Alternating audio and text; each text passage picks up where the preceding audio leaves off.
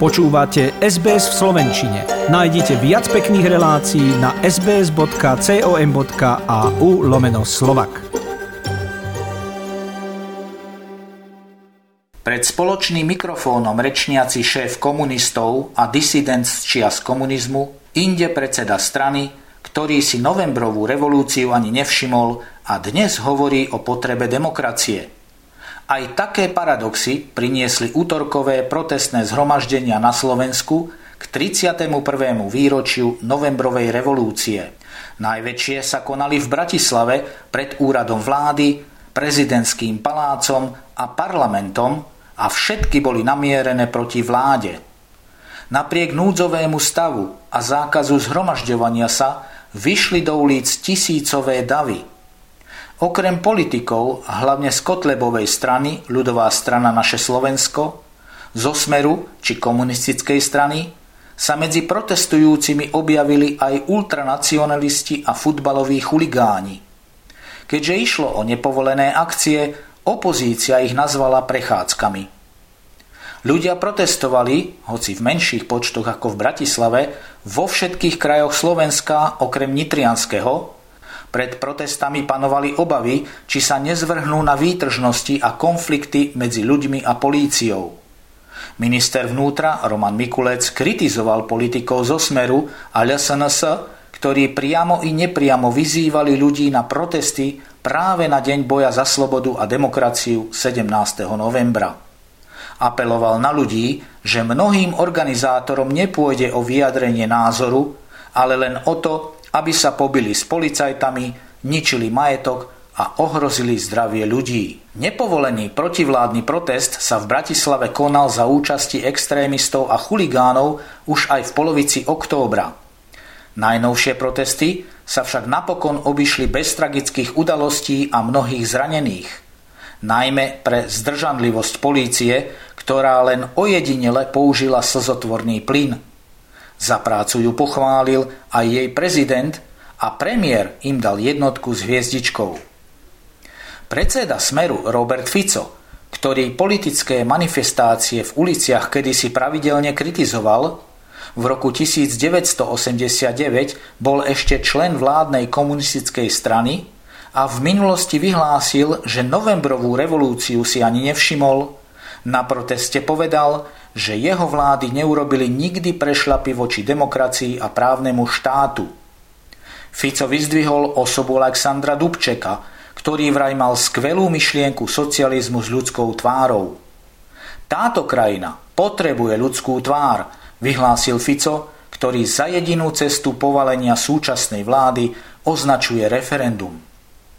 Jeho bývalý súputník a dnes šéf hlasu Peter Pellegrini práve v deň výročia odštartoval na internete hlasovanie, výsledkom ktorého má byť ľudová podpora predčasným voľbám. Už v prvých hodinách za výzvu hlasovali vraj 10 tisíce ľudí, no anketa sa od začiatku stala aj terčom posmechu a protestov pre technické problémy a nedôveryhodnosť. Podľa koalície boli protesty výsledkom 20 rokov ničenia právneho štátu, a zanedbaného vzdelávania o vlastnej histórii.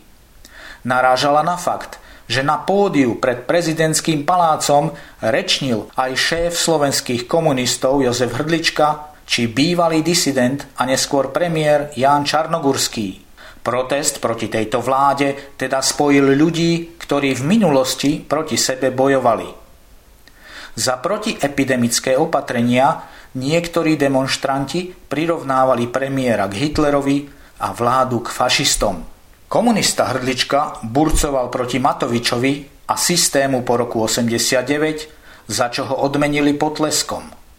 Marian Kotleba kritizoval tribúnov novembra Jána Budaja, Milana Kňažka aj hercov a vládu za to, že chce ľuďom zobrať Vianoce, pričom Matoviča označil za vírus – Komunista, čo si podáva ruku s fašistom v deň najväčšieho sviatku demokracie v našej histórii, to musí byť memento, glosoval situáciu podpredseda parlamentu Juraj Šeliga, líder voľakedajších protestov za slušné Slovensko. Rozruch vyvolala polícia zadržaním poslanca ľudovej strany Andreja Medveckého za neuposlúchnutie výzvy a následný odpor. Kotleba to však označil za neadekvátny a protizákonný útok, v dôsledku čoho poslanec utrpel otraz mozgu. Zásah preverí inšpekcia, no polícia obvinenia odmieta.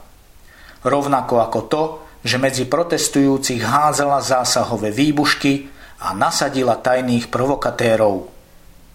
Útorkové protesty budú mať dozvuky. Minister vnútra avizuje, že tí, ktorí zaútočili na policajtov, budú tvrdo potrestaní. Naopak, koaliční politici sa budú musieť vyrovnať s trestnými oznámeniami.